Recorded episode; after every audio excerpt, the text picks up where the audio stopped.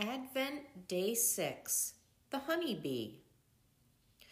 The snow doesn't yet cover the foot of my boot, so the walking still easy among the hardwoods.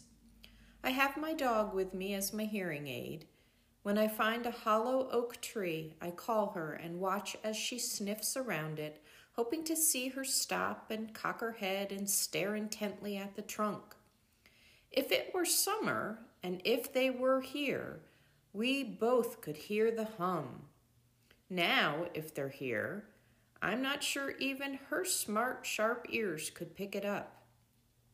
What's the sound of twenty thousand honeybees shivering?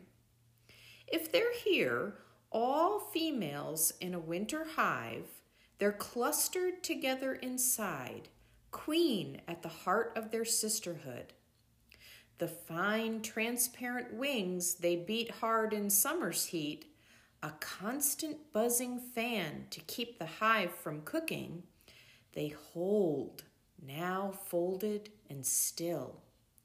The tiny muscles to which those wings are attached shiver.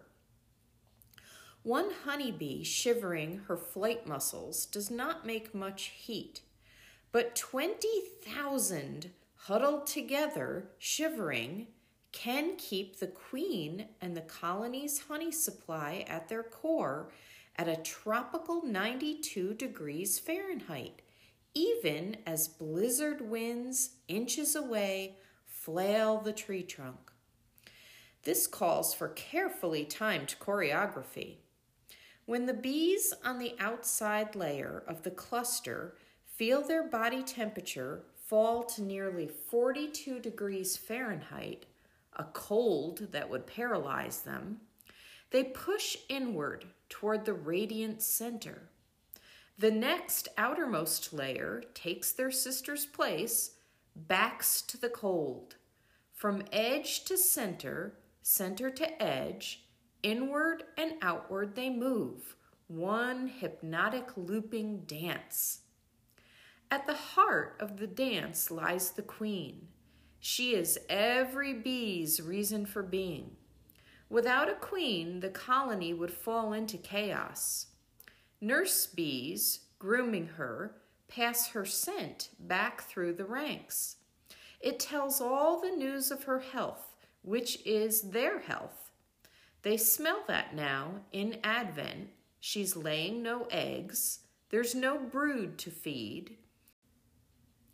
Each bee senses that her one obligation is to give the smallest motion of her flight muscles to the collective work of keeping the queen and the colony's honey stores warm. The whole hive knows they will survive only if they shiver together. Some of them in the shivering cluster will die of old age. Had they hatched in the flowering season, their labor for the hive's survival, harvesting nectar and pollen from as many as two thousand flowers a day, would have killed them in four weeks or less, their wings worn to nubbins. But hatched on the cusp of winter, they may live six months. They will know only the dark hive, the press of their sisters' bodies.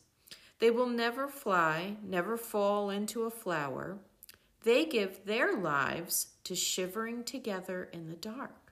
The tiny repetitive gestures of each, added together, a music beyond our hearing, sustaining a future for the community.